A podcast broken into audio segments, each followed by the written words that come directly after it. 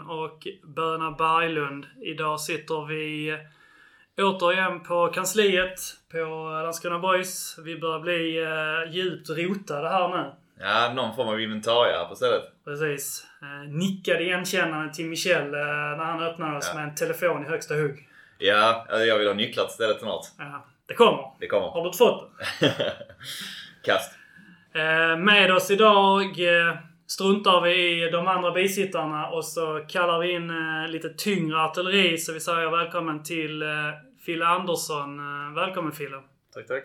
Stort tack eh, för att du eh, ställde upp. Är det lite av en pojkdröm att vara med i Boyspodden? Ja, men lite så är det faktiskt. Många andra spelare som varit med tidigare så har man tänkt varför har man aldrig fått en inbjudan? Men det är skönt att man fick inbjudan och det var inte, inte så svårt att tacka ja. Kul! Ja. Inte en sekund för sent tror jag jag skulle säga. Eh, ja, du sa där innan att du, eh, du missade videogenomgången nyss för att du har jobbat eh, här innan träningen. Hur har dagen varit? Eh, ja, det är väl ungefär som du säger. Eh, Jag är på jobb runt halv sju och sen var det lite mycket att göra. Så det blev videon som blev lidande denna gången. Men jag kommer gå igenom med Bill imorgon så det löser sig. Men eh, jag har kommit hit till träningen i alla fall. Den fysiska träningen. Så det var bra. Om man ställer en personlig fråga då. Vad, vad jobbar du med? Jag jobbar på massage som revisor. Sexigt jobb. Ja, det, jag skulle ändå säga att det, det, det klär dig lite grann ändå. Men har du varit där, varit där länge? Eh, tog examen i somras. Ja. Eh, Så varit där, eh, vad blir det, 7 månader. Okej. Ja, men jag fattar man ju siffror och sånt. Det är ju grejer som inte kan vänta helt enkelt. Utan det, det behövs ju ta sig. Vad är det man pratar om? Såna här... Eh, eh, vad heter det när, när det skiftar i månaden och sånt? Flyger över mitt huvud nu. Uh, någon, någon här vet vad jag pratar om. Revisorer är väl väldigt, man är väldigt stressad i, i ett visst skede av eh, vissa bokslut och sånt. Uh, Bokslut. Men det är väl inte, jag hoppas inte görs varje månad kanske? Eller? Det får vi fråga revisorn. Ja, men det är det jag ställer Nej, det frågan beror på. Då har du ett räkenskapsår liksom. Ja. Ja. Sen går det ut, vanligt är ju första till sista, första januari till sista december. Men det, det finns några brutna också. Vi behöver ju inte gå mycket djupare på det. Du stänger det där. Detta är andra tillfället vi har en revisor i studion då. För vi hade ju Anders också som var sekreterare, eller var kassör i Ja, just det. Black and White då. Men det handlar ju mest bara om att han skulle försöka skriva av whiskyflaskor och sånt. Precis. Så kanske inte det du håller på med primärt. Nej, bisyssla kanske. Eh, hur, eh, hur var träningen då? Jo men det var, var väl helt OK. Eh, ena laget försöker eh, ja, likna AFC som vi möter på lördag. Mm. Eh, och sen andra laget är ja, en tänkbar startelva. Så är väl ja, möjligheten till att ge de bästa förutsättningarna. Okej. Så kanske inte jätteroligt att vara i, vara i det andra laget om man säger så. Men det är, det är det som krävs liksom för att kunna prestera bättre på lördag. Är det mycket sånt, eh, vad ska man säga, um, skuggfotboll inför matcherna då? Där man försöker härma och efterlikna motstånd? Ja men ungefär en gång i veckan brukar det vara en sån här träning. Ja. Det är så att vi har den taktiska genomgången innan. eh, Där vi går igenom. Och sen blir det ja, som sagt Nu eh, eh, missade du genomgången då, men eh, om, eh, om du ska be- beskriva AFC eh, för mig. Hur, eh, be- be- beskriv det som att jag är en idiot. Alltså, ja, du kan göra som vanligt liksom. Eh, ja, nej, men fembackslinje tror jag. Eh, och sen kör de med tre centrala och två, två forwards liksom. Där de kliver lite med sina wingbacks. Men ett eh, kompakt defensivt lag. Kortfattat. Så ganska mycket som Norrby då egentligen också Mm. kan man säga. Med fembackslinjen där man som trycker på med ytterbackar på något sätt. Mm, det kan man säga. Jag tror AFC är lite mer passiva Okej. framåt. Att de droppar av lite djupare i sin, eh, sin press och så liksom. Det skulle jag tro. Och Ja. sen går de väl inte lika högt offensivt heller. Som Norrby gjorde. Okej. Vi kan väl nästan eh, ta oss in på, på Norrby-matchen nu då. Eh, som var i söndags. Mm. Eh, 1-1 där. Eh, var du uppe i Borås till Mm. exempel? Satt på bänken till Du var och på bänken. Du var på bänken. Mm. Det är första, första platsen i bänken va? Mm, stämmer. Hur var det att eh, känna matchpulsen igen då, om än från eh, bänken? Ju det är ju inte riktigt som att som att starta. Men det, nej, det var skönt faktiskt. Fick du gå ut och liksom bolla gris och så då i, innan och i halvtid? Mm, lyxigt. Bortskämd Ja. Det kan inte vara lika kul när det inte är någon publik heller va? Nej, det känns tyvärr känns det lite som en träningsmatch fortfarande. Men sen vet man ju att det är lika mycket pengar på spel som vanligt. Nej men det var, det var skönt, skönt att vara tillbaka. Det blir lite annorlunda uppladdning och sånt inför matcher också kontra träningar. Mm. Vad tyckte du om, eh, om eh, matchen i Norrby? Som Böna sa, de, de spelade lite... Det, kändes som det var lite speciellt och svårt att möta det här eh, 5-3-2an eller hur, hur de nu spelar. De, de blev så jävla platta men ändå en tuffare att komma upp på. Ja, nej, men jag håller med. Eh, sen känns det väl det är ganska svårt att läsa vad de ska göra också. Mm. Rent offensivt så kändes de, det kändes det som ibland de bara sprang runt utan någon riktig tanke liksom. Utan de hade lite fria roller. Forwarden droppade ner som ja, nästan en sittande mittfältare någon gång och hämtade boll. Och, och Han sen- var extremt irrationell, eh, han deras eh, afrikanska anfallare eh, som spelade i Mjällby. eh, För någon säsong sedan. Alltså han var lite överallt och sprang och skrek och drog sig i håret och allt möjligt liksom. Ja, både han så hade de väl också någon av sina då ytterforwards tänker jag som ändå var, de flyttade rundor en del. Mm. Han var jävligt duktig han Ja. ja. Vuko. eh, mm, vänsterforward. Ja. Mm. Ja, han kändes hela tiden farlig som ett hot liksom. Eh, De hittade väl in i dem. Känns som de kom in i ytor liksom som var svåra. Jag tänker när man spelar med en fyrbackslinje och möter den typen av, av lag också då när, man, när de kommer upp med sina wingbacks rätt högt. Och de då flyttar in i mitten så kan man bli innan man får rätt på det och hittar vem som ska plocka vem så att säga. Mm. Så det kändes att de hittade, de hittade rätt fina ytor framförallt första halvlek kändes det som. Ja, nej, men jag håller med. Det är väl lite, lite som vi spelar ibland också. Mm. Där vi trycker våra ytterbackar och våra ytterforwards går in i, i en Mm. jobbig yta för motståndarna. Så det kändes nästan som vi fick ibland smaka på egen medicin. Eh, Men det, det är svårt att lösa till en början. Men eh, efter första kvarten tyckte jag att vi, vi kunde styra upp problemet. Jag tänker det blev väl också något sånt, eller jag la märke till det under matchen. Men det är inte alla så säger vad man vill liksom om, eh, om Ivo Pekalski och skadehistorik och, och så liksom. Men eh, det är ett jävla spelhuvud han har och liksom hela tiden spelbar och involverad i matchen och sätter andra spelare i bra ytor som, som jag tänker ändå kanske inte så många andra superettan-klubbar, även om superettan är ett steg upp från division 1 liksom, som har den så pass mycket kvalitet på en sittande mittfältare. Att han, jag tyckte han... eh, Ja men det blir svårt också. Man behöver någonstans kliva upp på honom men eh, kan inte blotta sig för mycket ändå. Mm. Ja, det är sällan han spelar på mer än ett, två touch också. Liksom det är små touch i sen spelar han bollen vidare så hittar han en trevlig yta igen. Så det, ja, det är en klasspelare. Han, eh, han är eh, varandra i boys eh, under Ivos tid här. Mm, Trös gjorde ett år med Ivo. Ett och ett halvt kanske, sen, eh, sen lämnade han.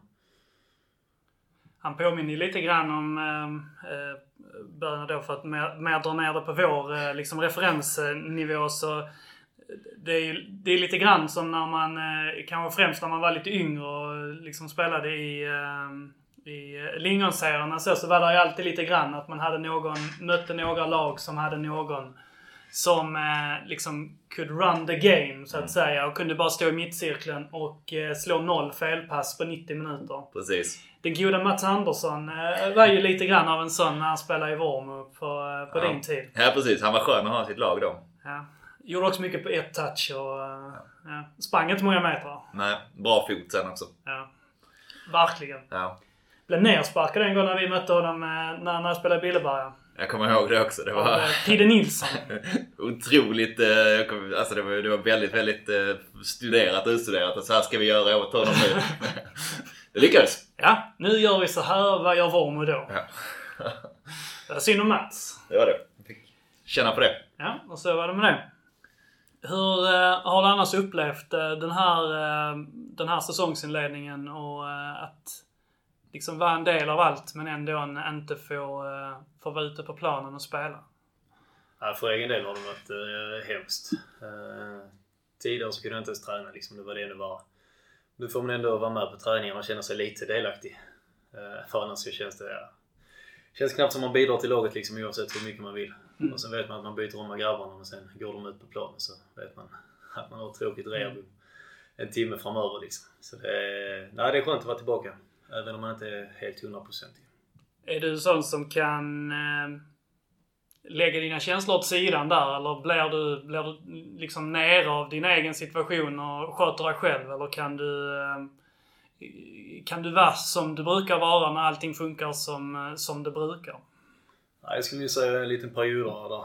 Det är väl, eh, ja, gubbarna utanför bolaget också liksom. Det, det går lite upp och ner. Mm. Men eh, nej, man försöker ändå hålla modet uppe. Mm. För jag tänker det är en tuff situation som kapten. Att man har ett sorts ansvar gentemot gruppen och tränarna och, och, truppen i sig. Samtidigt som man själv måste också vara sig själv ärlig och liksom ta sig igenom det man tar sig igenom. En skadeperiod är ju... Ja, det är väl det värsta man kan gå igenom som, som fotbollsspelare uh, i princip då. Då kan jag tänka mig att eh, liksom en bindel blir ett extra ok nästan grann att, att bära. Att man egentligen bara skulle vilja sköta sig själv och göra sin rehab och gå hem och vänta på att man ska bli frisk. Ja, nej, men det håller jag med Det är väl ja, exempel på det också. Liksom. Ser man Kadura förra året. Han missar ju i stort sett ingen träning mm. under hela hans period. Och det är unikt. I vanliga fall så är man ju, ja då går man till Thomas på morgonen kanske och kör sin rehab. Och sen ja, skippar man eftermiddagsträning liksom. Och så ja, går man in i sin egen bubbla och kör på. Så det är väl ett bra exempel på hur man tar sig tillbaka tillsammans med laget liksom. Och det är väl lite det jag ser också som ja, en förebild på det viset. Liksom. Ett bra omdöme. Mm. Okay. Så jag har ändå försökt kombinera det så gott det går. Att köra hos Thomas och sen ändå ta sig ut på eftermiddagen för, för gott häng. Mm. Hur har det varit det här? Tänker när man har um, din skada. Jag tänker du ska få ta sig igenom det. Men den har ju varit lite Eh, lite speciell och lite annorlunda kan man säga. Att man inte riktigt vetat vad det var. Ehm, jag tänker på många, på många fall så har det kanske varit lättare att, att bryta benet och veta att man har liksom sex månader av, av rehab men sen så kan man köra igen. Ehm, om jag förstått det rätt så har du liksom inte, eftersom man inte vetat vad det var så har man inte heller riktigt vetat hur lång tid ska det här ta. Mm. Ja men det stämmer. Första diagnosen var ju ja, fyra veckor ungefär. Mm. Sen när de fyra veckorna hade gått så pratade jag med läkaren igen. Så sa han, är du fortfarande inte tillbaka? Eh, så sa han, ja men vila två månader till så ser vi vad som händer. Och sen gick det två månader och det blev ju typ värre liksom. Eh, jag kunde göra två träningar innan, innan kvalet men det, det, ja, då insåg jag ganska fort att det gick inte. Eh, och sen hade vi väl fem veckors uppehåll och då tänkte jag men då är jag väl tillbaka när vi kommer tillbaka igen till träningen liksom. Men första träningen så kunde jag knappt jogga. Så då var det liksom, nej, nu får det vara nog liksom. Och då tänkte jag så det är bättre att ta ett benbrott borta tre månader. Ja, sen vet du vad som väntar. Grattis liksom. Men nej, det har varit väldigt, eh, väldigt diffust vad som komma skall. Jag tänker i vanliga fall med om man har en knäskada så är det mycket handlar om att bygga upp muskler igen runt om och så. Men hur fan, för det är någon typ av blåmärke i knät. Hur, hur rehabar man detta liksom? Ja, jag vet fortfarande inte vad jag har kört för övningar om jag ska, ska vara helt ärlig. Ja men det är någon standard, eh, nu vet jag inte om ni har haft någon korsbandsskada men det är Böna och Full av knäskador. ja men de standardövningar första månaden när du bara ja, böjer streck i stort sett. Aktivering liksom. Ja, försöka få igång cirkulationen. Det är väl ungefär det jag har gjort. Har du Alltså har du fått någon form av förklaring eh, som du, du liksom känner dig lugn och trygg med nu då? Eller är det fortfarande så att det är Arkivex? Ja, nej men det är väl inte... Vissa dagar så är det fortfarande tufft liksom. Men, ja men med själva skadan. Alltså har du, har du fått en förståelse nu? En, en, en diagnos eller en förklaring? Nej, du tänker så. Nej. Skulle någon annan drabbas av samma så skulle jag aldrig kunna ge dem eh, någon vettig förklaring vad de har åkt ut för. Och jag skulle aldrig kunna rekommendera någon speciell rehab eller vad man ska göra för att... Eh, eh men är det i princip att det har blivit någon form av överbelastning inne i knät och sen så har det bara startat någon process som aldrig velat släppa? Eller vad är det? Vad är det som uh, har skett? Jag vet inte, jag pratade med Thomas lite där också liksom. Och i vanliga fall så får man denna skadan i kombination med att man drar korsbandet mm. exempelvis. Och då blir det att, ja då är man ändå borta 9 till 12 månader. Så det blir att denna skadan tänker man inte på utan den läker ut av sig själv. Så det är väl, eh, det är väl det enda tipset jag har mm. liksom. Så det är tålamod och mm. vänta. Okay. Sen vet jag inte hur man kan påskynda reven heller riktigt. Nej. Det är väl det som är det sorgliga. Mm. Men du säger för ett par månader sedan så ehm, när du klev ut igen, jag antar att det är januari någonting, kommer tillbaka, du trodde du skulle vara över men du kände att du knappt kunde jogga. Eh, sen idag så är du ändå nu förra helgen var med på, på, eh, på bänken mot Norrby. Hur har liksom våren har sett ut? Har du, har du stegrat eh, din liksom, um, hur mycket redo har du varit? Liksom så. Har det gått stabilt framåt? Det har varit lite bakslag har jag förstått ändå också. Och så.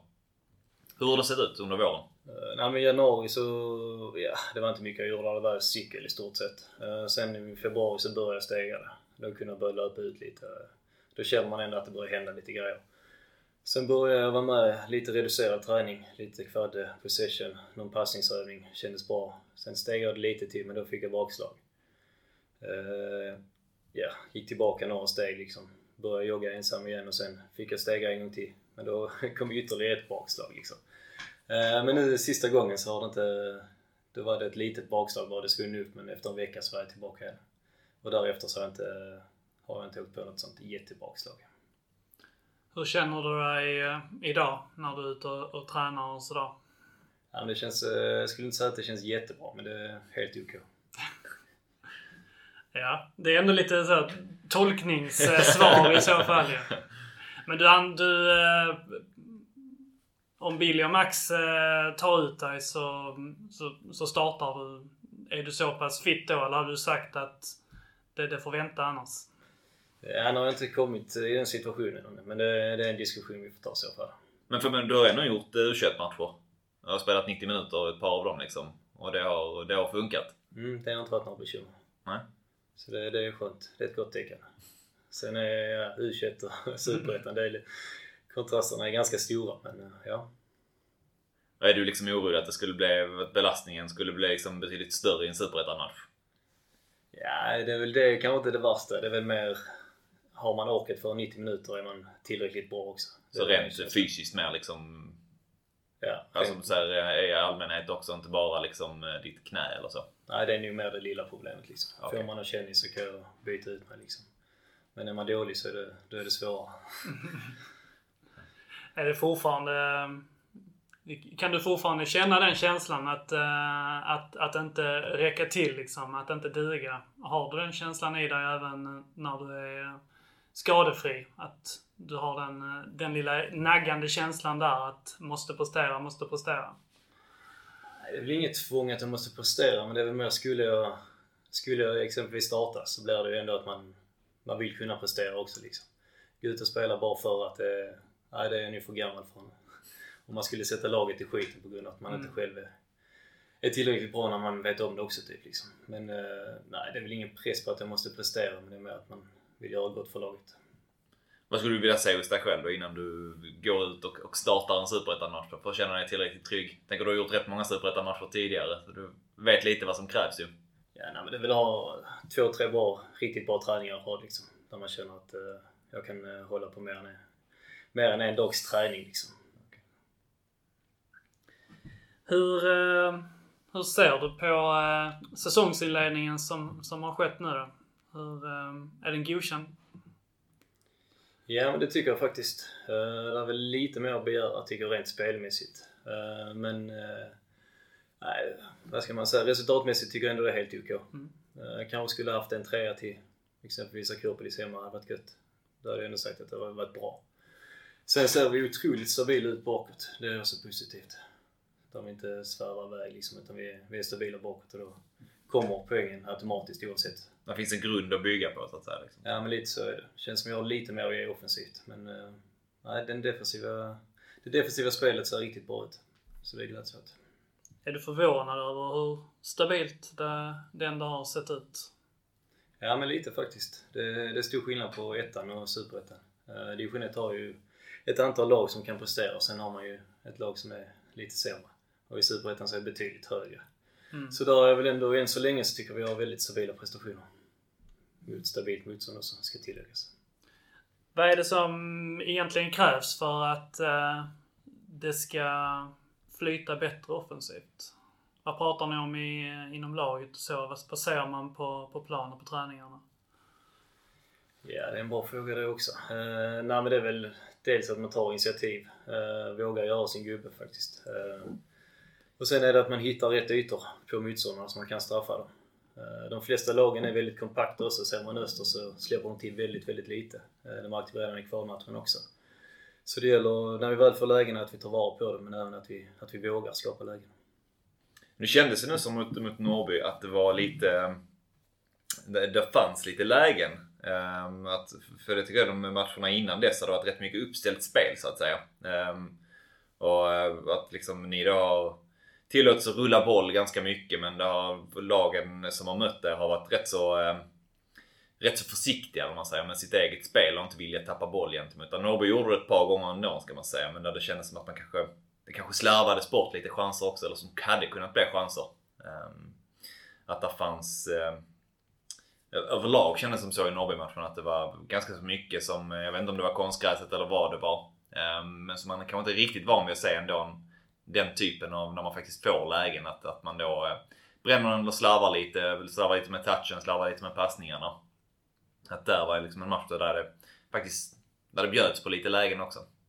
Mm. Ja men det håller jag med uh, Vi gav väl bort en hel del lägen i matchen också. Uh, nej men där, där kan jag hålla med om faktiskt. Det är väl den första matchen där jag känner att här har vi bra lägen. Här får vi bra lägen kanske man ska säga utan att behöva skapa allt för mycket. Sköter vi pressspelet bra och de slarvar lite så kan vi skapa någonting. Uh, sen kan man ta Akropoli som ett exempel också där de försöker pressa högt och vi spelar igenom deras press varje gång. Men sen kanske vi bara kommer upp till mitten liksom och sen är vi inte tillräckligt snabba för att ta vara på det utan då hinner de komma hem med hela laget igen och sen mm. flyttar vi upp efterhand. Liksom. Så det... till, ja, till slut så här hamnar de ändå i ett stabilt försvarsspel. Liksom.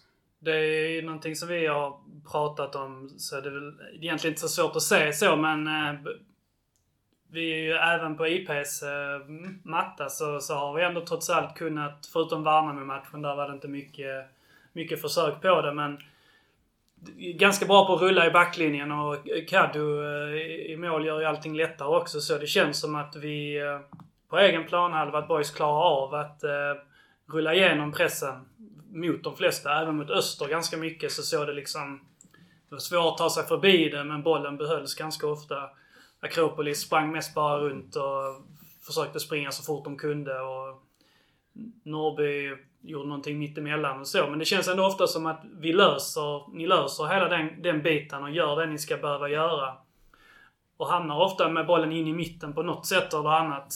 Antingen på Zuma eller, eh, eller Uttu för det mesta. Men att det, det, känns som att det ibland tar stopp där. Att båda de två inte riktigt vet vad som egentligen ska ske för att nästa passning ska bli farlig.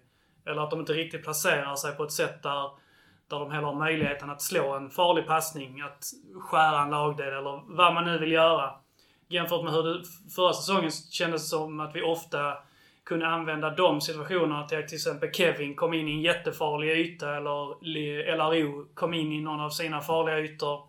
Eller Fille för den delen också. Nu så känns det som att allting ser väldigt fint och bra ut där på fyrbackslinjen och två mittfältare. Men sen hittar man inte riktigt in på det som liksom ska vara själva kreativiteten. Känner du också att det är det ni, det ni har saknat eh, där?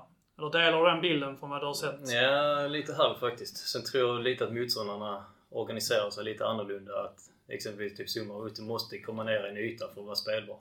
Ligger de kvar i den farliga, lite farligare ytan som vi kanske hade förra året så blir det att de kanske inte blir tillgängliga från passning liksom, utan då hamnar de kanske i en skugga liksom. Så jag tror det är lite kombinationen. Sen ska man kanske våga ta lite högre position också. Men allting handlar om att det ska liksom kunna vara spelbart. Så jag tror det är lite kombinationen av motståndarna men även vårt eget spel. Man ska ju komma ihåg det också, alltså att skapa chanser från helt liksom så uppställt spel. Det är ju ganska så, alltså det är ju rätt så svårt. Många matcher avgörs egentligen och jag tänker att många chanser kommer till av när man kan göra det här som man fick vissa möjligheter mot Norrby. Alltså när man kan, när man kan bryta deras uppspel egentligen och pressa, alltså kontringspressa. Eh, som man brukar prata om. Ehm, att liksom, jag tänker även, kommer, kan jag tycka, kommer vi snacka om det förra året också. Division 1 framförallt första halvan av det. Att det kändes som att man hade, eh, även där, eh, spelade ganska mycket och det kändes som att man ofta spelade från backlinje. Varpå liksom när man tycker att boys, framförallt det farliga är väl egentligen när man kanske när spelet sker en bit in på deras planhalva så att säga. När man är så pass högt uppe. Ehm, um, än så länge så känns det som ja, men det är mycket spel som byggs bakifrån och det, det ser bra ut liksom. Men um, också tänker jag där, jag vet inte hur pass stor skillnaden är, men du benämner det själv också att många av de eh, lagen i Superettan är ändå kanske bättre rustade också. Eh, och mer inlästa på ert spel också.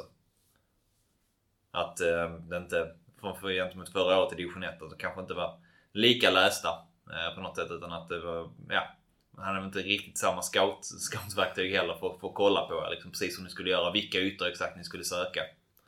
Um, så det är en spännande take som du tar upp där också med, med Zuma och Utto. För man tycker ofta att de hittar fina ytor och att de får mycket boll. Men det är kanske så egentligen att det är kanske inte de ytorna som är, man skulle vilja, de först och främst vill vara egentligen. De skulle vilja operera lite högre upp men eftersom man då har, ligger, um, de har kanske koll på det de motståndarna också på ett annat sätt. Att då, då når man inte de ytorna utan behöver hitta andra som då inte är lika farliga även om det ser bra ut. Ja, nej, men så tror jag det är faktiskt. Eh, kanske inte alltid men, men väldigt ofta. Att, det blir, att deras tränare kan acceptera att den spelaren kan få bollen den ytan att, utan att mm. det kommer att hända någonting. Har han den där så vet vi vad vi ska göra och så organiserar vi och så flyttar vi laget därefter. Så jag tror det är en kombination som sagt. Nu i din... Uh, Eh, nu när du varit utanför laget så har ju ehm, flyttats runt lite på, eh, på, på mittbackarna här nu. Murbeck har eh, Murbeck har spelat alla matcher. Vilas har startat två. Och Rapp har startat två. Får jag rätt på det då. Och Vilas blev inbytt i paus nu senast också. Hur tycker du att dina mittbackskollegor har tacklat omställningen till eh, Superettan-fotboll? Ja, mycket bra. Det är väl lite därför jag har en stabil plats på läktaren slash bänken också. Eh, nej men det känns väldigt stabilt. Eh, oavsett vem som spelar så har det varit väldigt bra tycker det har varit generellt väldigt bra i hela backlinjen också. Det har varit lite byten med Farm, Dennis. Uh, Atikac har, varit, har spelat alla matcher också mm. Nej, så det har varit, uh, varit väldigt stabilt. Hur stor är skillnaden att spela mittback i Superettan jämfört med division 1? Ja, men det är stor skillnad. Det, det går väl inte riktigt att jämföra, ska jag säga. Det, dels är det smartare spelare eh, och sen vet man om slappnar man av lite för mycket så, så kan det smälla direkt I division 1 kan man komma undan med ganska mycket. Men eh, i Superettan så blir man ofta straffad. Kände du dig överlägsen ibland när du spelade i, i division 1 jämfört med det du mötte? Nej, överlägsen ska jag inte säga. Eh, men vissa matcher så känner man väl nu kan jag chansa lite för jag vet att du kommer hinna kapp ändå. Sen är det väldigt dum, dumdristigt många gånger men med vissa matcher så helt klart. Men eh, ja, inte många, det ska jag inte säga. Är det någon liksom, du säger de har skött sig bra allihopa? Eh, dina mittbackskollegor då som har, som har aktat rollen när du varit borta. Är det någon som har, du tycker har stuckit ut eller som du har varit lite överraskad över eller så? Ja, överraskad överraskad men Murbeck har gjort det, gjort det riktigt bra. Uh, kändes lite sådär uh, under försäsongen. Jag trodde du säga att det känns lite sådär, att det är tråkigt liksom. Nej men det kändes inte helt hundra liksom. Men samtidigt så vet man vad han går för sedan tidigare liksom. ja just det, du har spelat med honom innan också då. Ja, jag har mött honom uh, och sett honom spela såklart. Men eh, sen visste man någonstans att det, det är en väldigt stabil spelare. Eh, och han är väl ja, en av våra bästa spelare, om jag säga så, mm. under inledningen på säsongen. Han har verkligen spelat upp sig. Eh, han var, vad var det? Jag var lite halvt kritiserande av honom efter Värnamo. Jag tyckte att hans passningsspel kunde varit lite eh, ge lite mer så. Men efter det har han ju varit eh, jävligt bra. Han har ju verkligen varit bra på det han själv också pratar ja. om att han vill vara bra på mm. ja, att, att försvara. Mm. Ehm, framförallt nu, nu senast var han också... Och då har man ju märkt då, de, är de andra två som har fått alternera. Är han... Eh, sorry, avbröt jag. Men... Nej, vad, tänkte, vad, vad, tyckte du, eh, vad tyckte du Böna om eh, eh, Rap Vilas eh, eh, valet nu senast? Ja, det, det var väl... Eh, Ja, men det känns som jag konstiga såklart. Rapp har ju en fin, alltså en bra blick på spelet och en fin fot liksom. Um, de känns ju bekväm att ha bollen i trängda lägen och de pressar ju, det visste man ju om från, från er sida också, Borgs sida innan. Um, så valet i sig, jag kan inte så mycket att säga, säga om liksom. Um, sen så tycker jag det blir ju, blev väl ändå en rätt så, när Vilas kommer in, det blir ju, jag vet, han är ju stabil. Och med tanke på hur farliga de var på sina offensiva fasta så uh, så kändes det faktiskt, det blev lite tryggare tyckte jag när, när Vilas kom in. Mm. Um, Rappa också som vi sa innan har haft några där han har kanske slappnat av lite. Tänker inget konstigt heller när man kommer upp från uh, spelat ungdomsfotboll innan och hade väl någon annan tappat bort lite bakom ryggen. Um, så, som jag tänker att fortsätta jobba på. Det kommer han säkert göra också. Um, men själva valet i sig tänkte jag är väl, ja, inte speciellt konstigt egentligen eh, från första början. Sen så tyckte jag att Vilas kommer in och visar att han gör precis det han är bra på också i en situation kan jag tänka mig. Eh, när man spelar borta mot ett lag som, som pressar rätt högt och rätt hårt och man kan känna sig lite att det kommer många spelare runt omkring en och det hela tiden händer saker. Eh, så tänker jag att eh, precis den typen av spelare man behöver in då, som bara lugnar ner och är ja, men, ja, men trygg i det. Kan bara plocka bort spelare också med, med sin fysik. Gör väl egentligen när han, deras anfallare som vi nämnde innan, har ett eh, mer eller mindre öppet mål där, men där Vilas bara egentligen Mm. plockar bort honom. Det var en av de stunderna när han blev skogstokig och stod och hoppade och skrek som matadoren i Tjuren Farman. Han var förbannad då. Ja, sur. Ja, verkligen. Men ehm, ja, annars så, vad, vad säger du om det? Nej men jag... Ja. Jag tyckte väl att det kanske så lite... Det var ju inte superstabilt i första halvlek. Jag kan väl tycka egentligen att...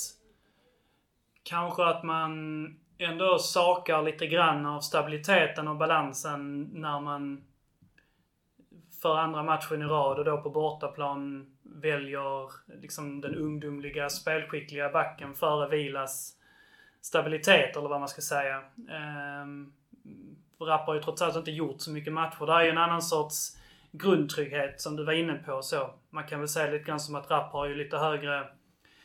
Eh, liksom flyger det för Rapp så kanske spelet i stort blir bättre för hela laget men Vilas kommer ju liksom att ligga på de jämnare nivåerna och man vet vad man får. Och som du sa, de hade ju... De var ju tunga med sina inkast och de hade ju så jävla mycket hörnor också.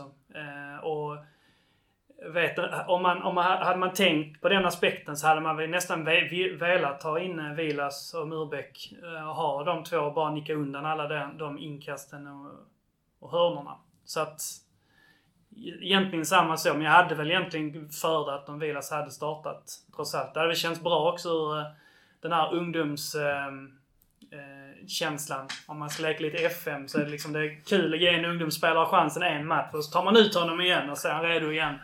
Så att man inte bränner dem. Ja. Eh, men på det stora hela så det har ju bara visat sig att vi har fyra bra mittbackar. Absolut. Eh, Ja, men jag tänker på det också, man ska komma ihåg det med att Rapp liksom är ung och kommer in och inte spelat så mycket innan. Behöver ju klart matcher för, för att bli mer, mer, få mer kött på benen så att säga Mm.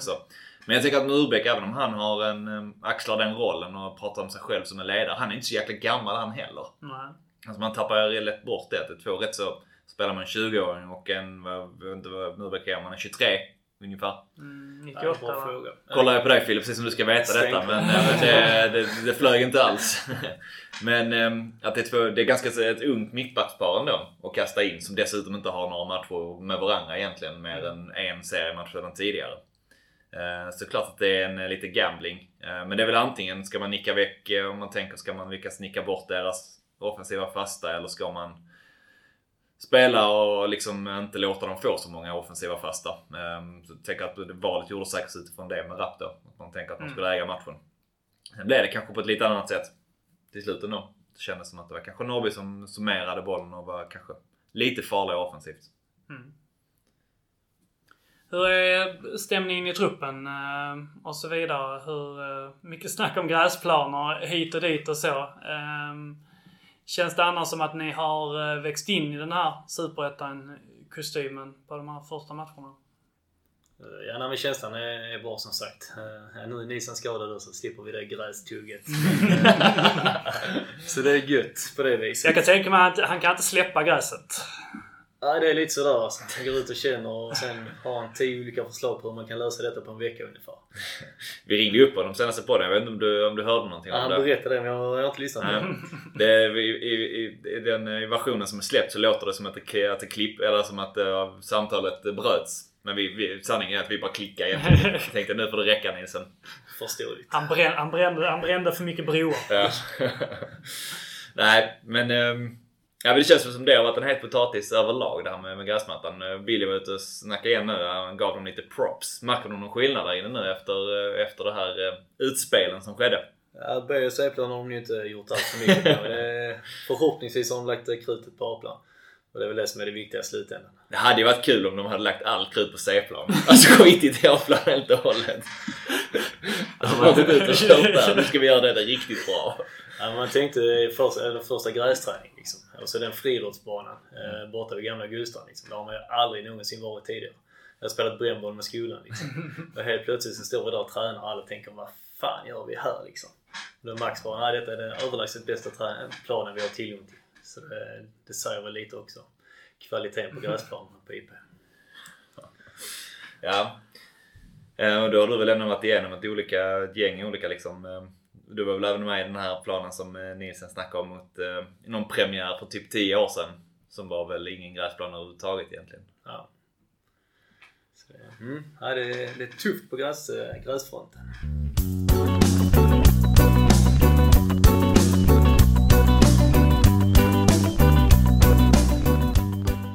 Fille, du och jag är ju eh, båda Svalövs kommun represent. Ehm, och ehm, jag har följt dig, eller vad man ska säga, under så många år och så, men jag, eh, jag minns detta delvis egentligen från eh, eh, när vi gick högstadiet i, i Svalöv. Eller liksom från den tiden där. Men visst var det så att du hann spela lite seniorlagsfotboll och så i Torp också innan du gick till Boys? Stämmer den, den bilden jag har? Mm, det blev, eh, vad kan det bli? Tre, fyra matcher. Och vilken ålder var du i då? Kan jag varit 13, 14? Minns du någonting av de här matcherna? Ja, det är inte mycket. Det är någon B-lagsmatch liksom, men eh, nej, inte mycket mer än så. Ehm, och sen, ehm, sen så tar du över till, till Boys. Är det så att du och Niklas går eh, någorlunda samtidigt? Eller kommer Niklas eh, från Svalöv senare än vad du... För ni är lika gamla ju Ja. och gick samma skola. Nej, jag tror han kommer in i året senare. För jag kommer in med Marcus Lindström också. Från Mm. Tecmatorp. Uh, Tågarp. Tågarp från Viktigt. Eh, nej, så det var väl vi två som kom in då. Uh, sen tror jag Niklas kom året efter. Eh, för jag var med 92-kullen, jag sen 91. Och sen tror jag Niklas uh, joinade mig i eh, J-lag, eh, J-laget. Mm. Var det lite så då att eh, Niklas, eh, Niklas rusade upp och du, du liksom eh, kom upp lite grann sådär utan att så många märkte det? Är det, den, det är den bilden jag minns av liksom din uppflyttning att det var så mycket fokus på Niklas och att sen så förresten här är Fille också. Eh, ja, men jag tror frågan är om inte jag var uppe ett år innan Niklas i A-truppen också. Eh, men sen när Niklas väl kom upp så gick det ja, från en två veckors träning till en startplats och sen var han i stort sett fast. Eh, så hans karriär gick lite långsammare från början men när det väl tog fart så eh, var det extremt liksom. Mm. Och nu eh, har du själv koll på hur många matcher det, det har blivit allt som allt då? Nej, Nej. David har inte skickat på länge nu. Brukar vara uppdaterade så sporadiskt liksom. Så, nu är det Spelat. Nu är det uppe i, i nästan 350. Och eh, lagkapten. Hur länge har du varit lagkapten? Usch, ja, vad blir det? Agims andra år kanske? Kan det vara det? Tredje säsongen kanske? Står på pottan här, men vem fan var lagkapten innan? Och det måste Dagen, vara till dagen måste vara tre dagen år till hade det 2016 då. Just det. Sen innan dess, det har ju varit en jävla ruljans på spelare de åren innan där klart. Ja. Lantz har väl haft det, eller hade Lantz han? var då... Ja, frågan om han hade. Dahl hade den ett Dahl hade just det. Ja. Sen Johnny hade den en runda. Just det ja. Det var rimligt. Eh, jag tänker, en, en sak vi brukar prata om eh, mycket eh, angående dig som spelare en av de sakerna vi har saknat nu med, med de tre mittbackarna vi, vi har tillgång. Det är, det är din fysik egentligen. Ehm, att din atletiska förmåga, att det är den man som supporter ser, ser som nästan din, din största trygghet. Jag brukar ibland jämföra dig som en Championship mittback. Eh, för att de är ju oftast, det är ju liksom atletiska storfräsare för det mesta. Eh, snabba, starka, det är ju det, är det som är deras stora styrkor. Du har ju många mm, olika styrkor också, men i våra ögon så är du i princip en atletisk, fysisk mittback. Så det blir lite tudelat för att när, när du sitter här så, du är inget muskelberg. Du är, inte, du är inte världens största människa på det viset. Men på plan så upplevs du ganska stor. Eh, utifrån vårt sätt. När du kollar på dig själv som spelare, ser du, anser du också att det är en av dina tillgångar eller styrkor när du, när du spelar? Ja, nej, men det får vi ändå säga. Det är väl det i kombination med med huvudet liksom. storhet. rätt. Det är väl det som har tagit mig dit jag är liksom. Det är inte så jag är den teknikern eller som sätter en drömpass sådär liksom. Nej men det, det får jag väl hålla med om. Det är mina starka egenskaper. Har du alltid haft den där fysiska eh, förmågan? När du var ungdom och så? För jag minns dig inte som någon... Eh, när du var i dina yngsta år så minns jag dig inte riktigt som, eh, som den typen så. Du var lite gängligare och så då väl? Ja, när, eh, håller med. Jag fick ett benbrott när jag var... Vad kan det ha varit? Andra året i boys tror jag. Och det var borta fyra månader. Eh, och då fick jag ett rejält styrkeprogram liksom. Och sen efter det så... Det är väl då den fysiska biten har kommit. Men innan dess så, ja, nej det var inte, det var inte mycket att hänga i granen. Mm. Nej, för när man kollar tillbaka, man kan inte heller tänka att du... Alltså det slog inte mig från början liksom. Man såg att du, som Nej. du säger, att du stod rätt och var liksom skicklig på det, den typen av mittback. Ehm, men inte heller den här med, med snabbheten. Men sen har man ju förstått det också att det är liksom så att du egentligen kanske på, på en längre sträcka är en av de snabbaste spelarna i truppen. Ehm, men att det tog rätt lång tid innan jag, jag fattade det också. Tog det lång tid för dig att fatta? Ja, men löptest och sånt har jag alltid legat, äh, legat väldigt långt fram. Eh, men det är första 10 meterna, då går det inte snabbt. Men därefter så, så börjar det hända lite grejer. Vi har ju snackat om det också. Du, du, du, du reflekterat över det ibland. Det ser ofta ut som att du har ont när du springer. är det så att du har? Att det gör det ont i kroppen ofta? Ja, men det, det ena benet är lite, lite halt känns det som. Men eh, ja, ja det är väl en stil. ja, Du har tungt löpsteg.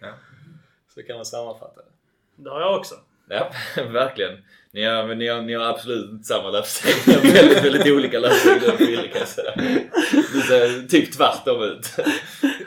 Mer om det. Ja, mer om det. Men du har lite mer... Um, Fille ser lite mer... eh, Du är lite sån här nästan... Um, att springer lite inåt med fötterna. Alltså så. Ja. Lite... Det, det, det ser ut som mer som att du joggar om du springer snabbt. Fille lunkar ju va? Alltså, Ja, så det, hela kroppen springer känns det som. Fille ser ut som att han aldrig riktigt tar i. Ja, men nästan så faktiskt. Ja. Den här... eh, Det här att hur man är som spelare eh, kan ändå vara ganska intressant att, eh, att tänka på. Men eh, det vanligaste exemplet är väl till exempel om man kollar på Zlatan. Han var ju verkligen en annan sorts spelare liksom när han var 20 bast. Han var ju kanske världens roligaste spelare att kolla på med sina Elastico och det var mycket dribblingar och utmaningar och så. Och egentligen från det att han var 28, 29, 30 så blev han ju en annan sorts spelare. Och det har han ju delvis pratat om så när han kom till Juve. Det var Capello som sa till honom att sluta göra det och gör så här istället. Och så blev han den här typen av targetspelare, vad man ska säga. Kan du liksom se någon form av bana utifrån ditt sätt att spela? Hur du var när du var 16-17 och fick chansen i A-laget jämfört med, du, med hur du är nu? Delvis, om man tänker på lite grann hur den här Zlatan-synvinkeln. Eh, han var typ en dribbler när han var ju ung och nu så, sen så blev han någon form av eh, tank, striker, eh, mer utformat. Ja, nej, jag skulle ändå säga att jag är ganska lik. Eh, betydligt smartare spelare idag än vad jag var för 10 år sedan. Men jag tror ändå min spelstil är ganska snarlik som den var då. Eh, sen har man ju funderat, desto äldre man blir så kanske man borde spela lite smartare. Man vet ju. Snabbheten lär inte, det lär det inte hända jättemycket på. Eh, nej, jag tror ändå jag är ganska, ganska snarlik spelare som jag var för 10 år sedan. Det känns ju som att eh, du... Det du säger också, du, du är öppen med dig själv liksom att passningsspelet och den tekniska biten är inte din, din styrka. När man tänker på det, du känns ju som en av dem som ganska, för många spelare tar det ganska lång tid att inse själv att man kanske man, man ibland tänker att man är bättre på sin Alltså med sitt passningsspel eller sin tekniska förmåga än vad man kanske egentligen är liksom. Och att man med tiden förstår det och gör det man är bra på. Men det känns som att du ganska tidigt kanske identifierade det också, att det är inte det jag ska hålla på med. Ja, sen fick man väl höra det från läktaren också ganska, ganska tidigt så det var väl inte så svårt att inse. Men, eh, nej, men det svåra, eller ja, det svåra, svåra är väl att veta sina begränsningar eh, och sen spela utifrån dem. Det är väl då man kommer ganska långt som fotbollsspelare också. Och det är väl också ett exempel på nu när man varit skadad och kommer tillbaka så tror man man är samma spelare som var i höstas. Men eh, ja, man inser ju ganska fort att det är man ju det är man inte nu i alla fall. Nej, man älskar ju en spelare som, som vet sina begränsningar någonstans. Det är ju något av det finaste jag tycker för det är verkligen att maximera vad man, hur bra man ska bli någonstans. Att man, Nej, vet du vad det finaste är? Det är, det, är, en- det, är, en back som bara spelar höger och vänsterback. Så att om man kollar på FM så har han liksom så HB, VB. Det är det finaste. Typ en Pesotto. Ja. Men det skulle Jonathan Asp egentligen då Ja. Skulle kunna vara det nu ju. Ja. Ja, fast han kan spela mittback också. Då, Ja, det är går, klart då, han gjort. Fan också. då går de bort liksom. Ja, det är sant. Du hade väl väl länge på FM? Back, höger och central. Du känns inte som en ytterback ändå liksom. Men du, ungdomsspår eller så när du kom fram så var du lite Spelade rätt ytterback. mycket högerback första året.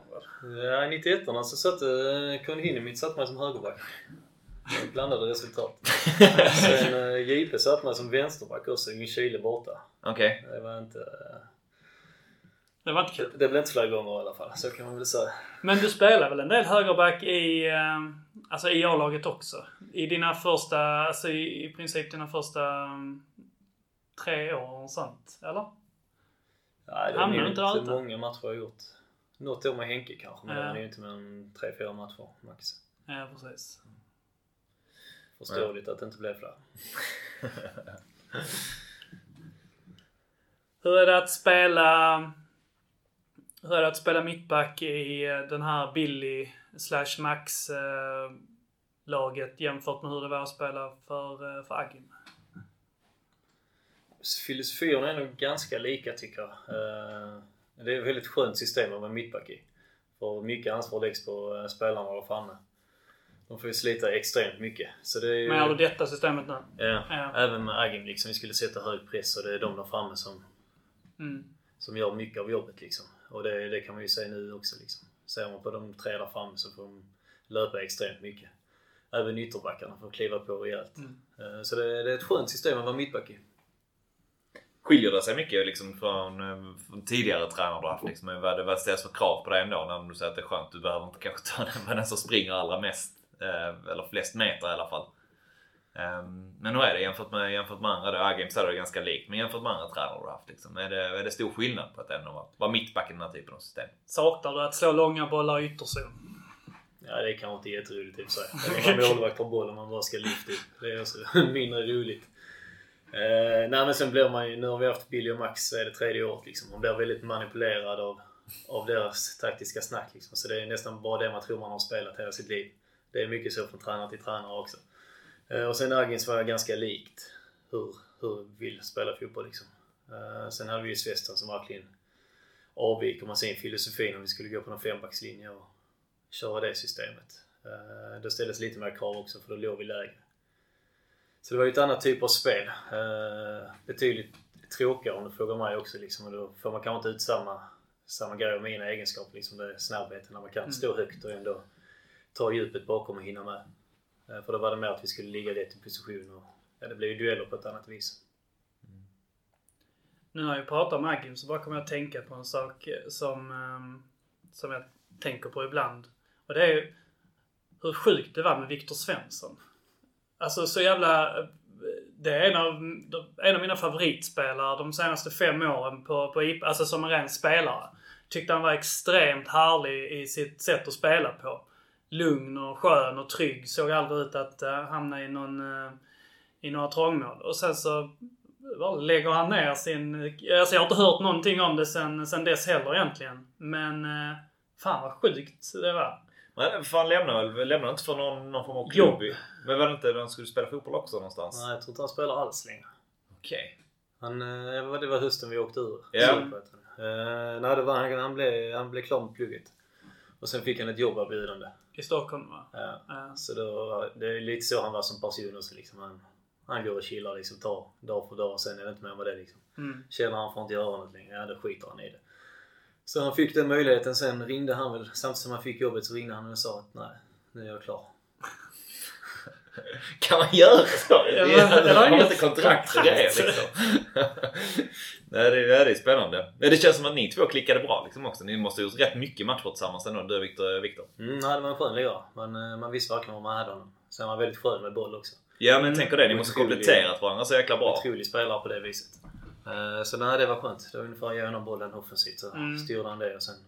För ni två kändes som de två, det, det perfekta Agim mittbacksparet. Så att du, du städade upp det som behövde städas upp och liksom använde din atleticism. Och sen så då eh, Viktor, superfin med bollen och kunde sköta, sköta upp spelen så, så mycket man kunde i princip ju. Mm.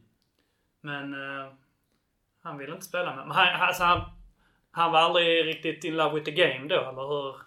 Ja, ibland undrar man alltså. Det, det är en fantastisk människa. Sjukt rolig liksom. Men, eh, nej, men han, han chillade och gjorde det han tyckte var kul liksom. Jag kan inte riktigt bestämma sig om man, om man tycker om den typen av människa eller inte. Det är väl lite som, som han eh, handbollsspelaren Durie också. Ja. Som så är en av världens bästa. Man säger typ så här, "Nej, jag vill bara spela basket med mina kompisar. Jag pallar inte detta liksom. Ehm, om, det, om det är skönt eller om man blir lite förbannad egentligen på fan, fattar ni vilken chans ni har här att göra något som eller i alla fall som jag tycker är liksom det roligaste som finns. Ja, ja precis. Det är inte så att han skulle göra någonting kul heller. Han skulle väl sitta på något bankkontor Ja, och så. Och ja. Jobba som privatrådgivare åt SEB. Ja, ja, sen fattar man att folk är olika, alltså ser olika och han har ju klart upplevt jättemycket av det redan. Spelat fotboll på hög nivå ganska så länge liksom. Både med boys och tidigare också ju. Men, Men han var väl samtidigt på den högsta nivån han någonsin hade varit på. Ja, det, För möjligt. han, han kom väl ifrån Lund? Nej? Han var Trelleborg så också. Ja, just det. Det var väl då han, han skadade väl sitt, något klabb med sitt knä och så. Ehm, och var väl egentligen, att hade han inte varit det så var han väl egentligen för bra kanske för att gå till boys där och då liksom. Men ehm, så, så som jag kommer ihåg det i alla fall. Mm. Att det var lite så, okej. han ehm, var på väg höger liksom och sen skadade sig. Och så, för det var ju när boys var i division 1 som han kommer till er. Ja, precis. Rätt jag säker. tror han var tänkt som mittfält, mittfältare. från Visst var det så, va? Ja. Mm. Sen blev han ju mittback. Ja. Det var en rolig händelse också. Vi hade en bortamatch. Kommer inte riktigt ihåg vem vi mötte liksom. Sitter vi på bussen. Eh, så stannar vi på Max som vanligt liksom. Går in och handlar liksom.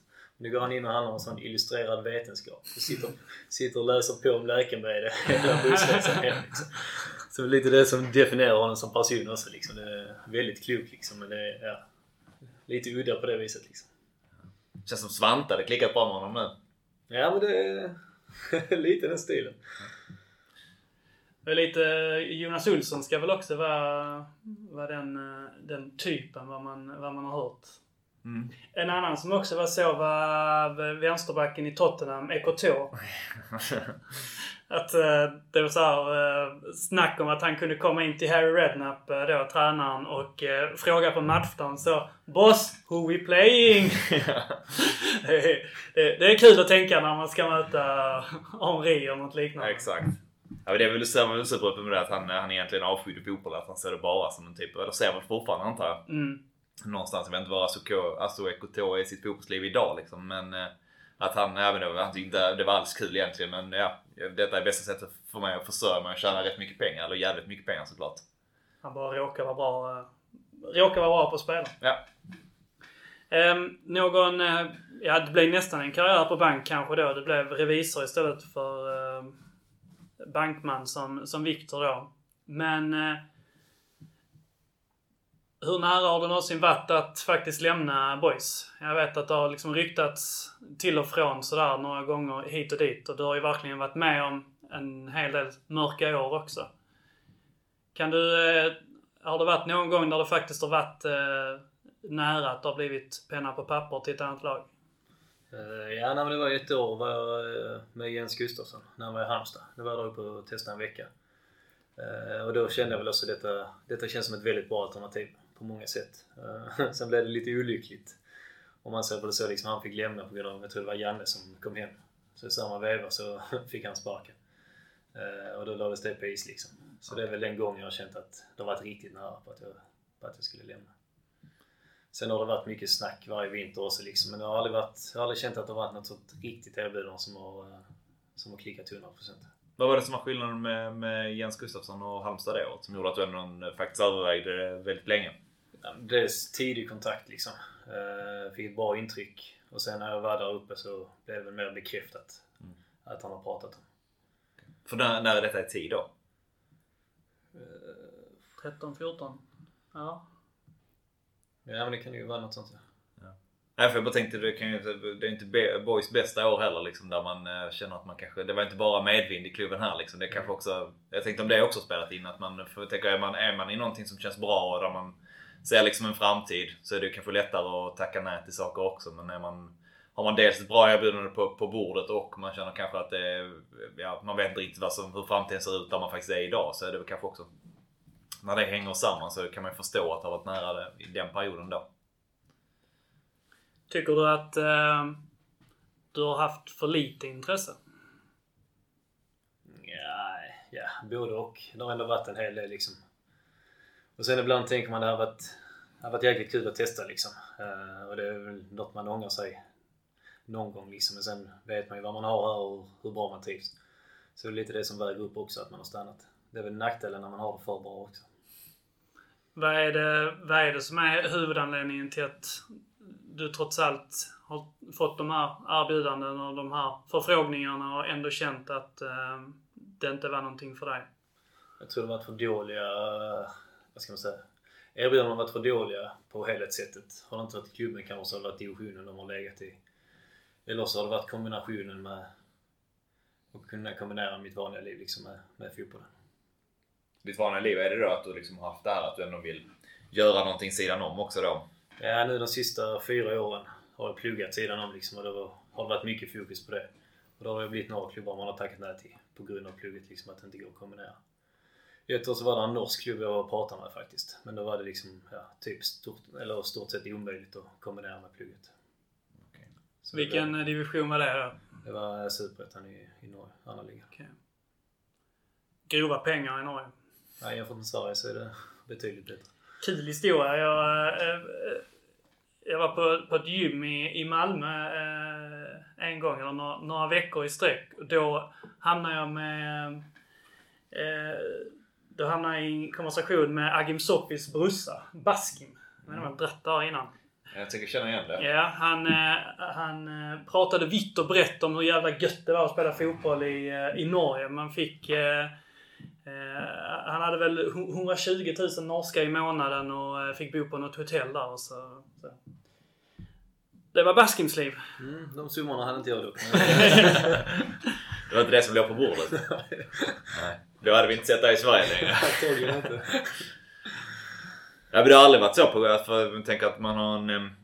Alltså då en fotbollskarriär innehåller ett visst antal år egentligen. Man kan spela, man kan spela lite olika länge men det finns ändå liksom en ganska tydlig slut, slutpunkt. Alltså jag tänker upp till 40 kanske idag så, så kan man kanske spela. Den civila karriären kan man ändå hålla, hålla igång längre. Liksom var det den här för de 4-5 år sedan att du kände att det verkligen var dags? Eller det har aldrig varit så att du tänkt jag tänker om det kommer ett bra erbjudande om man vill testa. Att det var, att det var ändå var okej, okay, men jag kanske ska skjuta på den civila karriären några år. Jo, men så har jag resonerat också. Uh, sen när jag väl tog tag och började plugga liksom, så var, hade vi haft en väldigt tung säsong fotbollsmässigt. Uh, och sen var det väl inga jätteerbjudanden som lockade heller. Så det blev väl, ska man säga, nästan lite ångestladdat liksom att vad ska jag hitta på? När ja, fortsätter fotbollen gå så här dåligt liksom, så måste jag ha någon backup-plan. Mm. Och då blev det att ja, kunde börja plugga då ja, blev det lite lättare att leva också liksom. Då visste man går fotbollen kanske inte tipptopp så, så har man någonting att luta sig tillbaka mot. Så det kändes nästan som den kombinationen var, var nog väldigt viktig för mig. Men för, eh, för mig som, som ändå känner dig lite grann privat och vet om att eh, du liksom är en ganska lugn och eh, trygg människa. Så låter det lite grann som att det är väldigt viktigt för dig med, med den här tryggheten. Att, att man inte ska liksom dra upp eh, sin, sin relation. Du har en flickvän här till exempel. Så vad händer med den? Vad ska man göra om man flyttar till Västerås och ska spela superettan fotboll? Eh, kan du känna att den liksom tryggheten har varit viktigare än att chansa för att få en ännu större karriär som faktiskt hade kunnat gå ännu högre? Mm, intressant fråga. Uh, ja, nej, men så kan det nog vara. Uh, vad ska man säga? Man värderar tryggheten mer. Sen beror det på gott och ont såklart. Men någon gång kanske man tänker att jag har varit väldigt feg att man inte, att man inte chansar liksom. Man kanske skulle avvaktat och skriva på med boys i november och december och liksom väntat ut det till januari, januari, februari. I hopp om att det kommer något, något trevligare kanske. Så det är väl, eh, ja, skulle, ja tryggheten värderar man och mm. lite feghet. Men du är samtidigt inne på att du liksom har haft eh, du nämnde innan, liksom, du har haft det, när man har haft det väldigt bra. Liksom, att den, den, den bilden man får är att du liksom har någonstans också att du, att du det är tryggheten liksom, att du också i klubben att det är någonting som gör att du verkligen trivs och blir kvar ändå. Vad är det som liksom har varit, eh, som har gjort att du ändå har känt liksom, fått den känslan och ändå eh, i det här med att du har stannat kvar? Ja, yeah. Nej, men det är nog bara rent generellt det, det är väldigt gött. Och sen känner man när man väl har varit på väg liksom, så har man fått någon boost av klubben liksom, som visar att de bryr sig väldigt mycket. Och då blir det att man bygger vidare på det och ja, då mår man ju bättre som person också. Eh, men ibland så tänker man väl fan det kanske hade varit bättre om man inte hade haft, haft det så bra liksom. Som jag tidigare sa liksom. Då hade man tagit sig vidare. Då hade man vågat chansa någon extra månad under transferperioden liksom. Jag behöver inte säga någonting nu utan kan gå två, tre månader och avvakta. Eh, Och sen är det väl, ja, vi har väl haft mycket upp och nedgångar också. Har du känt lite grann ett ansvar att jag kan inte lämna i det här skicket. Det, jag, jag, får liksom ta på mig detta. Ja men en säsong kände jag så när vi åkte ur. Eh, Det var det liksom... ja, Efter, eh, alltså åkte ut Superettan med Ja. Agim eller? Första året. Första. Första gången vi åker ur nu. Det var liksom, ja, detta får man ju återställa. Mm. Det var första känslan. Uppfattar du själv egentligen vilken, vad ska man säga, modern legend du trots allt är i klubben? Du har varit, spelat i A-laget sedan du var 16 tror jag. Mm. Du är 29 idag. Och gjort 350 matcher eh, för klubben. Du är lagkapten. Som sagt, förutom 3-4 seniorlagsmatcher i Torp så har du aldrig spelat... Jo, du har varit utlånad till Kristianstad också. Det stämmer. Eh, upp. Men... Eh, ja, alltså i supportervärlden och så. Du, jag vet ju att du är fotbollsintresserad i övrigt också. Så du, du är ju på pappret en, en modern legend. Eh, tillsammans med, med många av dem som du säkert själv eh, har liksom sett upp till och kollat upp till när du själv var 16-17 och kom upp i truppen. Hur, hur kan du värdera din egen status i, i laget? Det är ju ändå svår, eh, svårplacerat. Eh, Sen tror jag i och för sig en hel del, framförallt yngre spelare, ser ändå upp till en liksom och ja, vet vem man är liksom. Jag kan tänka mig J-lagsspelare och sånt också, de ser ju, ser ju oss på ett annat sätt, skulle jag tro. Så gjorde jag själv när jag var yngre och spelade i J-laget. Liksom. Man såg A-lagsspelarna på ett annat sätt än när man själv är i truppen. Eh, sen är det väl inget så man går och tänker på egentligen, sin status. Utan Mm. det, ja, man är väl bara sig själv liksom.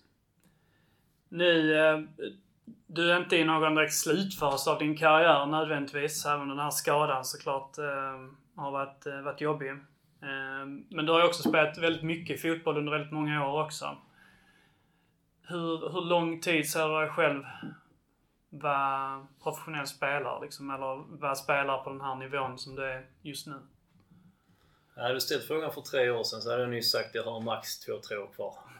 Du, du har det i dig att säga det också. Det är slut. Eh, På tal om begränsningar.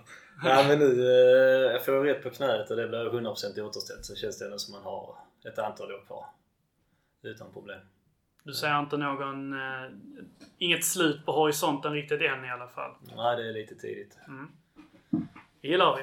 Vi Verkligen. pratar ju mycket om att maxa ut och sådär liksom. Ja. Ehm, och lite grann det jag säger med att eh, du är också en modern legend. Liksom. Det, det vi säger mellan raderna är ju liksom att eh, varenda säsong du får i boys eller liksom för all del var, var som helst i elitfotbollen.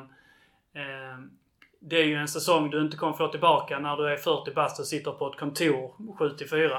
Och du kom, liksom varenda år man egentligen antagligen tänker det som, som spelare att man eh, varenda år man, eh, man Kör på liksom. Ja, man kan köra på är ju ett, ett år som man, man aldrig kan få tillbaka annars.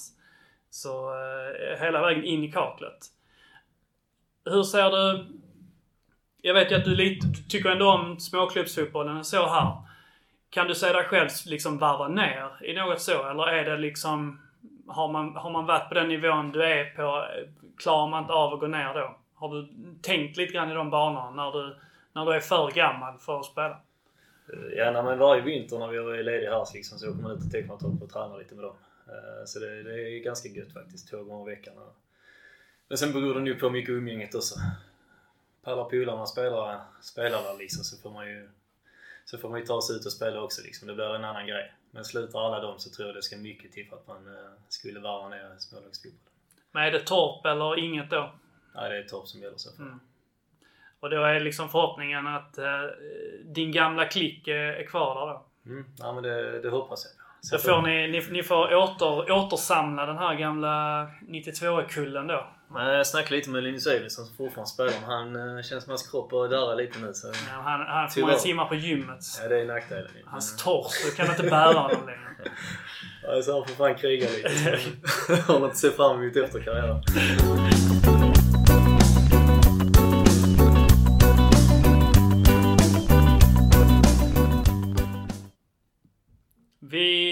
Hade lite eh, frågor från eh, lyssnarna också. Ja precis, den första som vi fick in eh, kom på, på vår Facebook-sida. Anders som, som också är med och kör podden vid vissa tillfällen har en fråga här. Han gjorde ju träningspass med er förra året.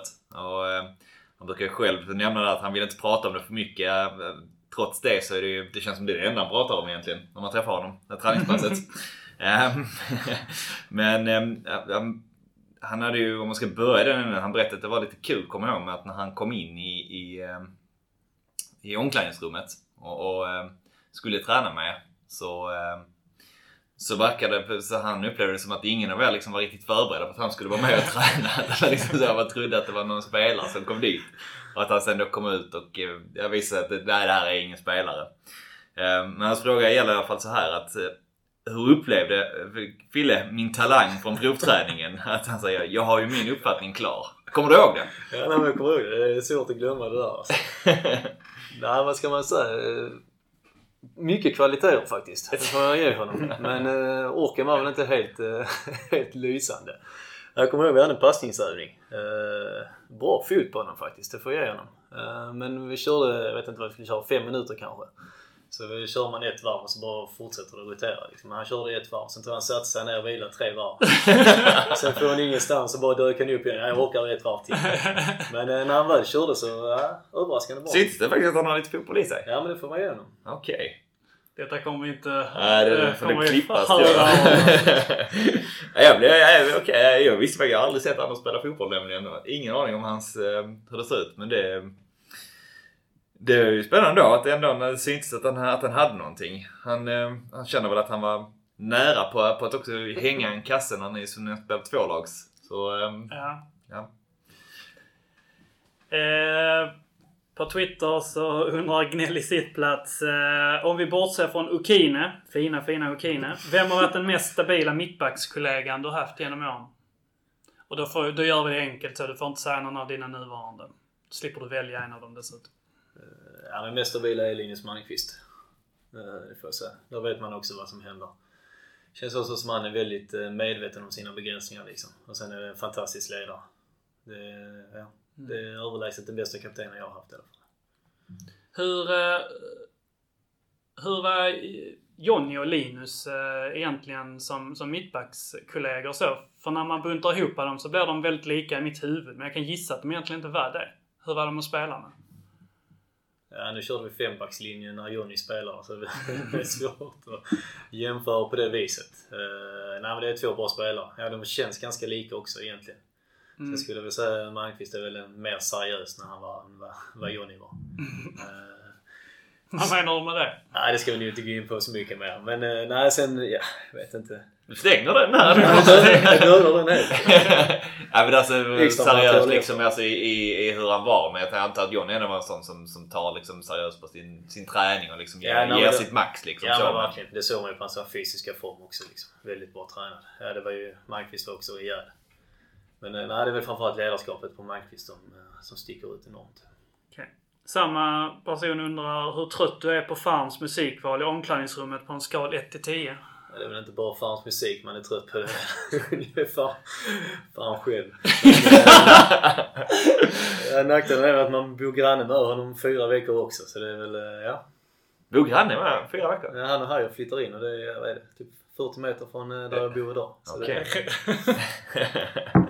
Ja men fan var skönt på sitt sätt men eh, för mycket av farm är, ingen, det är inget gött. Ni känns som ni är i olika stadier i livet kanske. Ja. Så också kan. Eh, vad ångrar du mest eh, med din karriär? Vi var inne på det lite innan här men Mm. så här, om det var någonting man känner att man skulle tagit en chans. Men eh, Mm. Mm, ja, men jag instämmer där. Det är väl, ja, våga chansa lite och se mer vad man går för liksom. Att du helt enkelt aldrig, egentligen att du inte tog chansen att eh, pröva lyckan där under de mellanåren. Ja. Kring Halmstad-intresset och så. Nej, man kanske går till en klubb där man vet att ja, det blir väldigt tufft att bara ta en Mm. bänkplats liksom. Och sen kriga sig. Kriga därifrån för att ta sig in i startelvan. Mm. Vad är det bästa och det sämsta med att ha en karriär vid sidan av fotbollen? Ja, det blir långa dagar. Det är ja, halv sju till sju ungefär. Ser du några liksom fördelar med det? Ja, ja nej, men det får väl ändå göra. Det, vi snackar lite om att kanske träna på förmiddagen liksom, och sen ha ledigt. Men jag tror det stadiet jag är i livet nu så hade jag, det är nog inget jag hade velat. Utan det, men sen kanske jobba 75-80% hade kanske varit mer rimligt än att jobba 100. Jag tänker du har... Eh, du hann ändå uppleva så att säga de riktiga fotbollsproffsåren där i början också. Där det fotbollsträning 11 och sen så är det 261 eh, resten av dagen. Ungefär ja. Ja. Hur var det livet då? Jo men i det stadiet eh, jag var då så tyckte jag det var jäkligt gött. Eh, en period så hade vi även dubbelpass tre gånger i veckan. Försäsongen med Lindhult liksom, då tränade vi ja, enkelpass måndag, sen var det dubbelpass tisdag, onsdag, torsdag och sen enkelpass fredag. Eh, så det, då var det jäkligt gött. Och även när vi tränade typ, ja, som du sa, 10 till 12. Sen stack man ner på hotellet och käkade sen, ja, rätt ner i stan och sitta och fika till 5. Sen stack man hem och spelade dator på det. Det var ju ja, ganska fint liv just då, men idag är det inget jag hade rekommenderat. Drömliv. Men var det, var det så att man liksom kunde personifiera sig mer som liksom så fotbollsproffs på den tiden? Att man verkligen kunde känna sig så? Än vad det är, jag tänker nu när man, när man jobbar samtidigt också. Man, precis som att jag också gör det. Men, men ni som spelare. Ja, nej men det blev det ju. Eh, Man känner ju sig mer som en fotbollsspelare då än vad man gör idag. Det tycker jag. Sen jobbar jag lite som vaktmästare och tecknartopp också, men eh, det var ju inte många timmar i veckan liksom. Bara för att bryta av det lite. Har något liksom seriöst. Är, Ja. som en, Hur lite är, ansvar. hur är det för dina kollegor? Eh, Nu kan du inte ens säga på kontor och så, men hur hur är det, hur är det att ha jobb och samtidigt ha, vara så högprofilerad som man ändå får vara då man är lagkapten i ett superettanlag? Är det mycket... Har, har man en liten särställning på, på kontoret så att man, eh, det blir mycket frågor och så? Eller är, det, är man bara en i mängden? Nej, Han är ny på, ny på jobbet också, så det är väldigt mycket boysnack. Men sen, folk är ju väldigt intresserade också. Kontoret ligger i stan, så det är, det är Mm. inte konstigt att man snackar boys. Eh, Ja, fotboll generellt också, det är ju det är väldigt mycket, mycket fotbollstugg. Men, Vad eh, tycker du om det då? Liksom, vad- hade du velat vara en, bara en vanlig person på jobbet? Eller är det...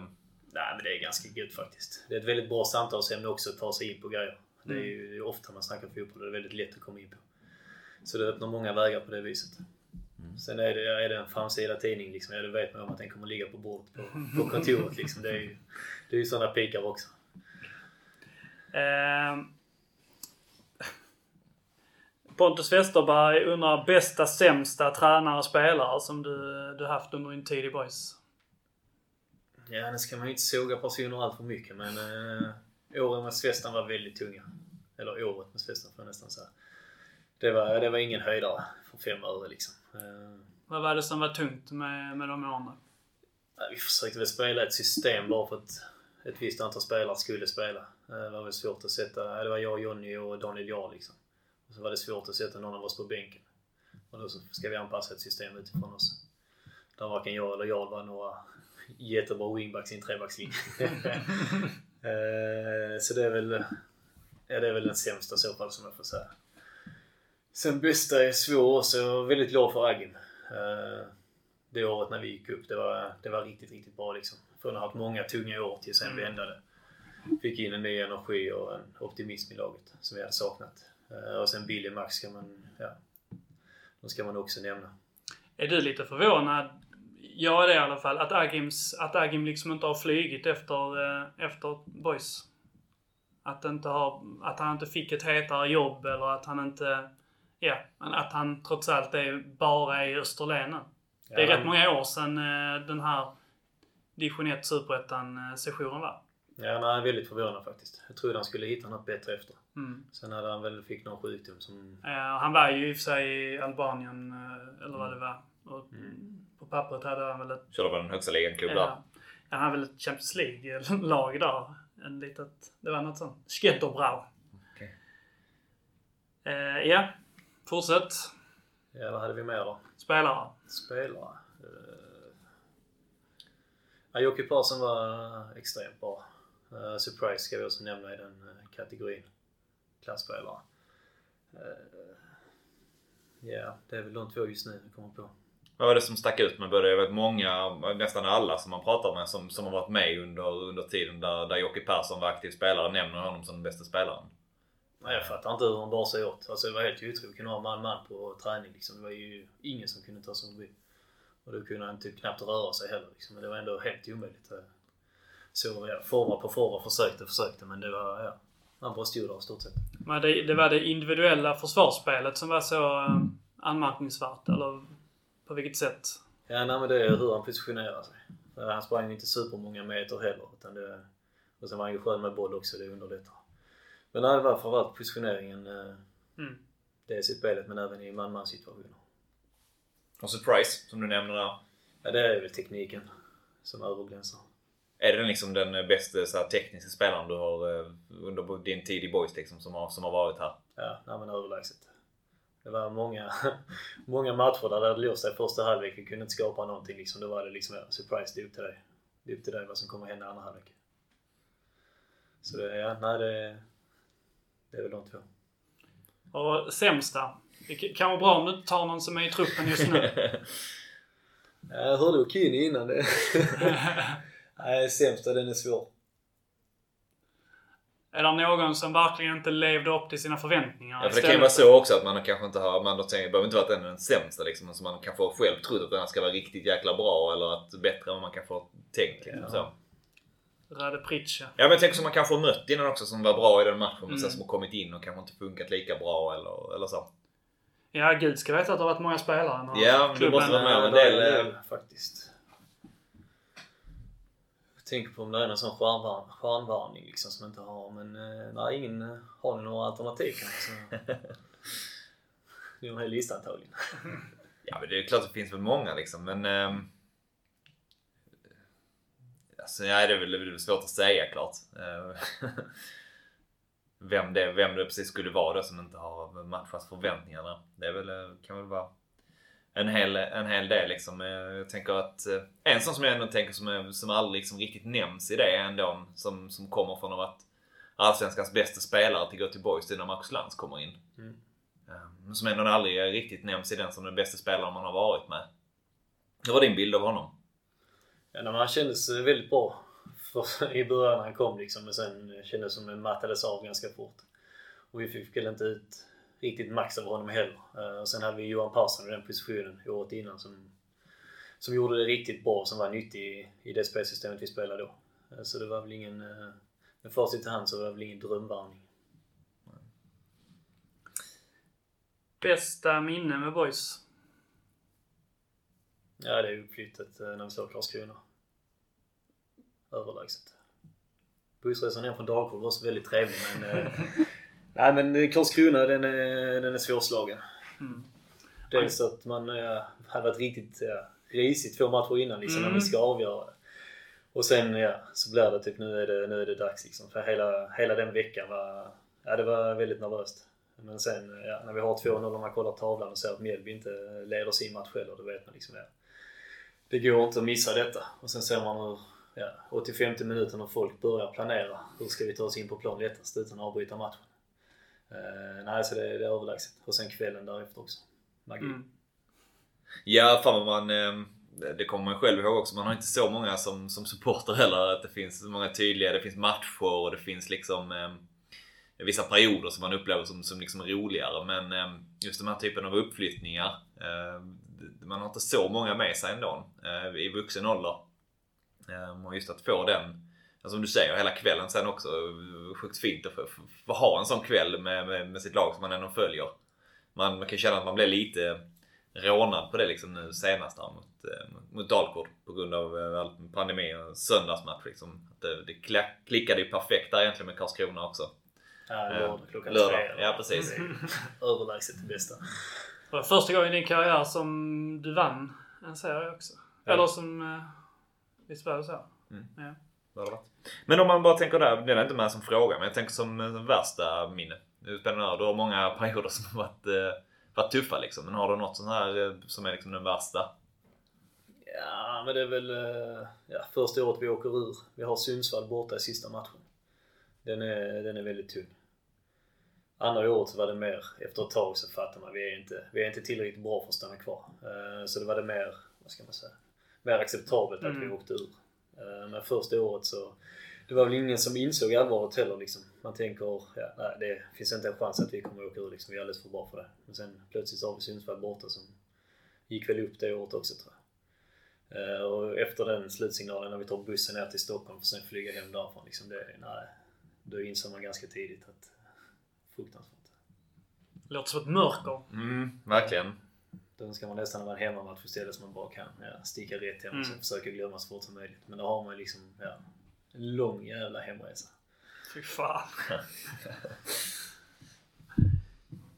Ja, eh, sista där egentligen på, eh, på den är väl eh, det är någonting som har flugit eh, ut av, över mig. Jag har inte riktigt eh, plockat upp det. Han sa det kanske i vår podd men så mycket lyssnade jag då. Mm. Men hur sjuk är Ottosson som varken gillar musik eller choklad? det ska du ta ställning till här nu. Ge oss ett svar.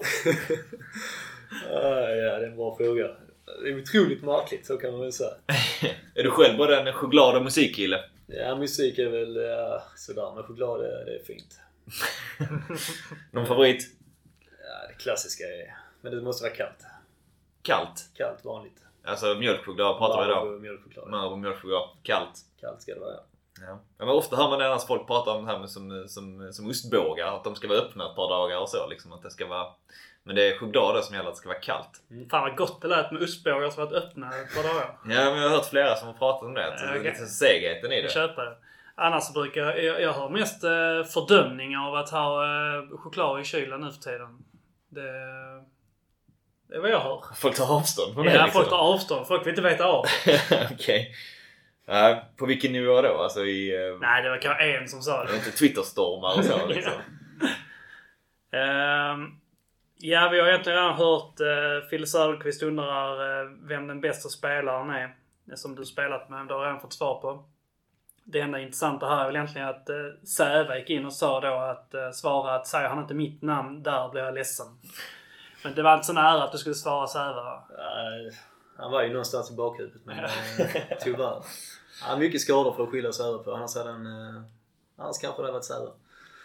Och eh, sista frågan här. Hur kommer det sig att du varit boys trogen hela din karriär? Tänker jag att vi också har eh, varit inne på. Mm. Jag tänker att vi ska köra ett sista lite eh, avslutande segment här bara. Och det går inte också bara ut på att du har varit i klubben så, så jävla länge. Så jag tänkte vi skulle prata lite grann om eh, dina tränare. Eh, Så jag tänkte själv, jag har en lista här så jag har en fusklapp här. Du, kan du själv eh, nämna alla tränare du har haft eh, i, i A-truppen? Ja, vi kan testa i alla fall. Om du tar det från början. Linderud är först. Ja, vem kommer efter Linderud? Ja. Kan det vara... Är det Henke som kommer därefter? Ja, stämmer. Sen har vi Jörgen. Ja. Då får jag bara brassa in här då att i den här listan så är det även med liksom eh, interimtränare och så då. Tillfälliga managers. Ja. Ja, då har vi Jörgen där och Pude går in och tar några månader på hösten. Ja. Eh, kan ta över sen? Det är Svensson som går in och tar därefter. Mm. Vi har dansken också. Den kommer någonstans. Nu kan jag säga att du, nu Ja. hoppar du några... Vi har eh, några där mellan. ja, Hoppar du händelserna i förväg. Just det, det är Agim emellan där. Mm. Och sen har vi Jack som tar efter Agim. Både ja och nej, men eh, du, du missar ju två interimtränare där emellan också. Mellan Agim och eh, eh, Jack. Mellan eh, Svestan och Jack egentligen. Ja, medan Svestan... Svestan, Ja, precis. Nu försade jag mig. Billy tar eh, avslutningen där väl? Eller hur blir det? Precis. Svestan-året kör han sista matcherna ju. Ja, det stämmer ja. Det är rätt. Eh, och eh, Farudin eh, har ju laget i en match va? Farudin Karisic. Han Han vinner är en match. ja. Ja. Och sen går han in och... Han var assisterande ja, och sen så... han- Och han tar... Han har laget... Jag vet att han gör... Han vinner en match eller något sånt. Kan det vara det kanske till och med? Ja, jag vet det var en grej. Hösten där 2018, det var inte jättemånga vinster. Superettan då. Nej. Och sen kom Jack in. Ja. Jag tänkte att vi ska göra en liten... ehm, bara en liten grej här då att... Jag kommer säga de här tränarna så vill jag bara att du, du säger det första du tänker på när jag säger tränarens namn. Så om jag säger Anders Linderoth, vad tänker du på då? Fys. Fys. Var det, var det, det, var det som han skrev? Ja, det var, det var extremt. Just då i alla fall. Ja, men då kunde vi ha fys typ tisdag, onsdag, torsdag på morgonen. Liksom. Skulle ut på slingan och springa två timmar. 10 till 12 liksom. Och sen var det, ja, sen var det fotbollsträning på eftermiddagen. Det låter rätt sjukt. Ja, verkligen. Så ja, det är väl eh, de minnen man framförallt har av eh, Linderoth. Henke? Ja, vad ska man säga? Be bevakningen generellt. Mycket upphausat. Tänker från media och så eller? Ja, stort intresse generellt liksom. Mm. Tungt namn. Hur, eh, hur upplevde du eh, så här i efterhand? Hur, hur eh, uppskattar du och upplevde Henke som tränare? Det är ganska roligt faktiskt. Väldigt delade meningar med de man har pratat om. Men jag gillar, gillar Henke på ett sätt. Det var att han var väldigt rak. Ja, vad var det? Efter första året liksom, så kom han in och sa liksom, du kommer inte spela någonting i år. Du är alldeles för dålig. Så tänkte jag, vad gör vi då liksom? Så, då sa han, du behöver bli utlånad. Och det, det var väldigt tungt just att ta. Men samtidigt så är det, man uppskattar sjukt mycket när tränarna är raka och. Mm. Och på lång sikt så känns det som det är överlägset det bästa. Och det var, och det är nästan Henke som har dragit igång min karriär på det viset. Utlånad, kommer tillbaka. Och sen gör man ju, ja. Sen blir jag startspelare efter det. Men fick du någonting? För jag tänker att bara gå in till en spelare som är din ålder som är 19 och bara säga att du är alldeles för dålig. Eller vad var det? Du var 17, 18 och sånt då vid den tiden? 18? Ja, 18 var det. ja.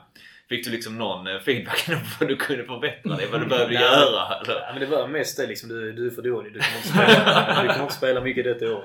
Eh, Men sen är det ju, ja, du behöver speltid för, för att bli bättre. Så det fanns ändå en framtidstro som man kunde förmedla till dig i det liksom. Sen tanken var ju, ja, du blir utlånad för att spela, få mer förtroende och självförtroende på köpet liksom. Och sen kommer du tillbaka som en bättre spelare. Så med facit i hand så blev det väldigt bra. Och det var ja, mindre kul att ha just då, men efteråt så var det, var det gött.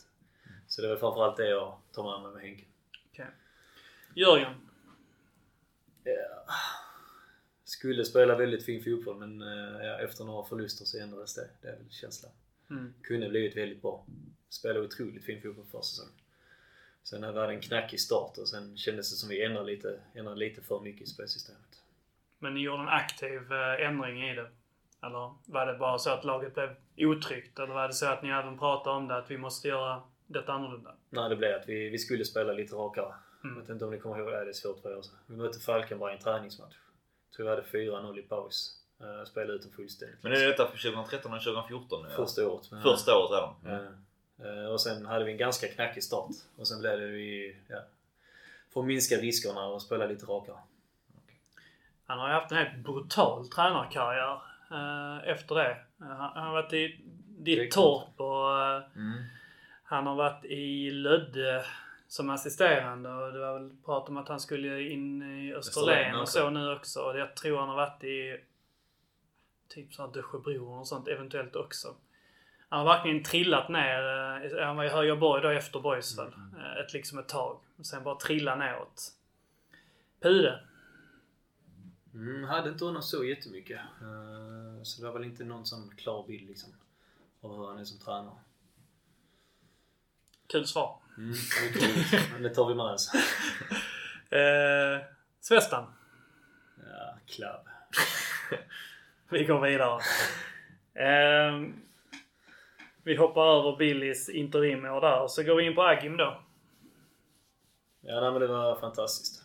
Det är väl första känslan liksom. Som jag tidigare sa så det sjukt deppigt i laget liksom. Det var inte någon framtidstro. Det känns varken i styrelsen eller i spelargruppen. Eh, så det framförallt hans inställning att kunna vända sjunkande skeppet.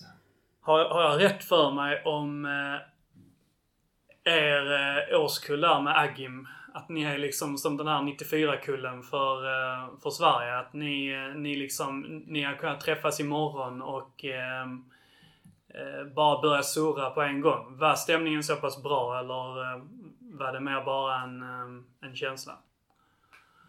Ja, nej men det var den. Sen blir det väl lite hur resultaten går med så blir det ju... det är ju väldigt svårt att ha en missnöjd trupp när du leder serien. Mm. Så nej, det var, det var gött tänk. Många olika karaktärer i laget också, kändes det som. Men vi fick ändå ihop det på ett väldigt bra sätt. Förändrades den bilden tänker för att sen är, det, det leder någonstans till, eller en fantastisk uppgång först men sen också att det leder någonstans till att eh, Vaggi till slut får, får sparken. Um, eller om det, du kommer inte ihåg om det var, man var överens om det, det var det som signalerades liksom. Um, var det liksom den här stämningen och liksom den, um, drivet fanns det hela tiden eller märkte man någon skillnad i slutet? Ja, nej, men man såg ju han mattades av också liksom. Sen vet jag inte riktigt vad som hände i transferfönstren där. Det kändes som det var många nya spelare in. Mm. Och, Det var några stycken. och sen har vi ett sommarfönster också som kanske inte var helt lyckat. Uh, nej, det var ett väldigt, väldigt rörigt år. Uh, framförallt på hösten. Det var ju, ja, efter sommaren så blev det ju ännu värre. Farvodin. Ja, det vet jag inte. Det är jättemånga klara bilder därifrån liksom. Han var med det, det året som assisterande hela tiden, eller hur var det? Eller han kom in som... Mm, ja, han var nog med i Superettan va? Då kom Mm. han in va? Han var inte med när vi Nej, gick han upp. var nog inte med när han gick upp. Nej. Men eh, han var nog med hela Superettan-året. Nej, han hade ju någon match i slutet där också antagligen. Ja, nej, det... Ja. Och för bild av honom liksom generellt då under den tiden så. Skön person, helt klart. Uh, sen fotbollsmässigt, Agim styr väldigt mycket också. Uh, när han väl kör så kör han... Uh, Mm. Det känns som det är en tydlig uppdelning mellan huvudcoach och assisterande tränare då. Ja, nej men det blir det. Sen Agim tar ju, tar ju allt känns det som. Liksom, han är ju sjukgymnast och läkare och. Så det, han är skön på det viset. Men ja, Farudin, ja. Nej men det är väl skön person liksom. Sen fotbollsmässigt, ja. Har inte jättemycket att säga. Jack. Den gode dansken.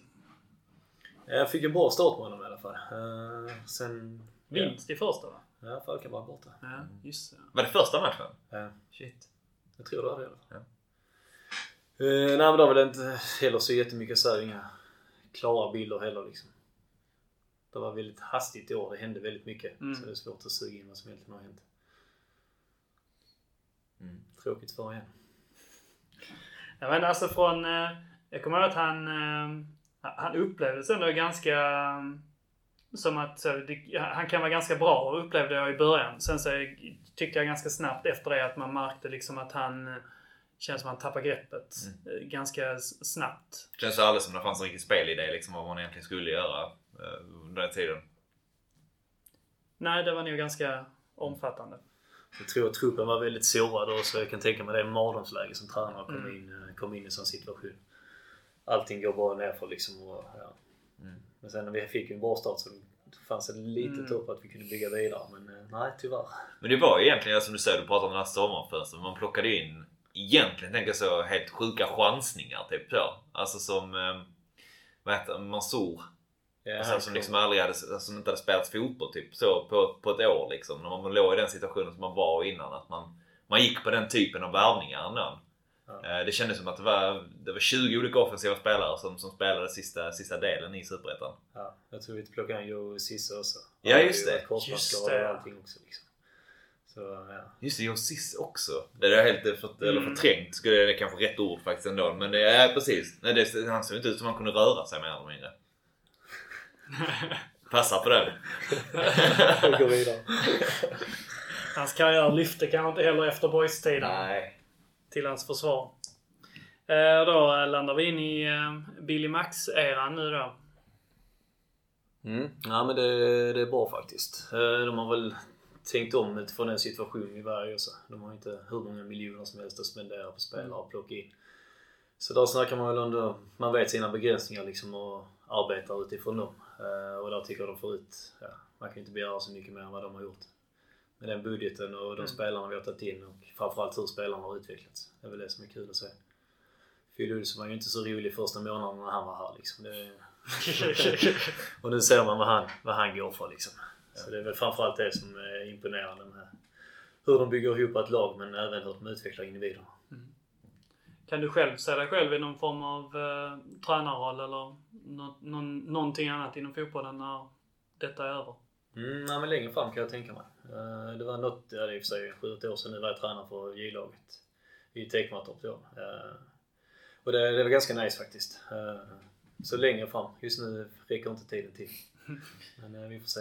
Dubbelpass med fys då. Ja, Kommer du med? Förmiddag eftermiddagsträning. Grabbar, detta vi inte. En gång i tiden hade Anders Linderoth. Född i Marseille. Tror vi har tagit det. upp det en gång här. Mm. Eh, nej, eh, utan Tobias är född Tobias, Marseille. precis. precis. Eh, Anders har väl en eh, extremt underskattad karriär tror jag. Så, möjligt. 70-talist. Med det så eh, får vi väl knyta ihop den här säcken och eh, säga tack eh, Fille för eh, den här eh, trevliga stunden. Mm. Jag har en fråga förresten. Ja. Goras eh, snusande. Hur har det gått med det? det, det, går, det går ju bra. Det, du, du, du avslö- du avslöjar dig själv här lite nu som en, som en icke-lyssnare. Är det så? Är det Var det? upp? Ja, det var länge sedan jag lyssnade nu faktiskt. Men eh, de senaste avsnitten jag lyssnade på så var det mycket snack om Goras snusande. Ja, vi har släppt det lite. Ja. Eh, jo, men Gurra var med för eh, vad är det, två, två avsnitt sedan och då kunde han meddela att eh, han har inte, inte rört eh, skiten. Nej. Utan eh, han är clean. Han är clean. Äntligen. Ja, precis. Fri från fördärvet. Säkerligen. Men annars eh, så är det match nu på, eh, på lördag klockan ett. Har vi inte pratat så mycket om det men den, den klarar sig väl ändå. Får man vara så fräck så att man får fråga om du kommer du vara med i truppen och så? Har du fått information om det än? Den får vi imorgon. Så det, Hur såg det ut när ni gjorde den här skuggfotbollen här? Fick du spela fembackslinje eller fyrbackslinje? mm, kanske ska avslöja för mycket nu om AFC lyssnar men eh, jag, var, jag var i en stabil fembackslinje. Det kanske är tryggt det när du missade genomgången där. Man ser dig på, på lördag. Jag vet inte vad jag ska göra. Jag vet inte hur de ska spela liksom. Hade du mycket att ta igen också från eh, tiden med, med Jarl och Jonny då ju. Mm. Ja, satt, i, satt i ryggmärgen så att Lite säga. fina flashbacks därifrån. Det uppskattas. Underbart. Böna 2 plus. Japp. Fille 5 plus. Jens? Definitivt. Ja, 2 plus. Två plus också. Säkert. Eh, och ni som har lyssnat 5 plus. Vi säger eh, tack och hej och vi säger tack till, eh, till Fille återigen. Super tack. Vi älskar att eh, ni är med här och hjälper oss att föra fram allt det här. Och så om vi bara kör en snabb gissning här då. AFC på lördag. Vad säger du Böna? Eh, Målsnålt 1-0 boys. Jag säger också 1-0. Vad säger du? Då får jag säga 2-0. Fan vad fint. Härligt. Heja boys! Heja boys. Du kan lita dig tillbaka Du kan drömma lite grann Som om Gud var lika randig Han som sinne din sida Dröm om röken från Om hela skiten brann rubrikerna när boys har Jag ser sambalek Varm och het? Jag ser grym överlägsenhet Ja, du ser väl det själv Vilket underbart lag.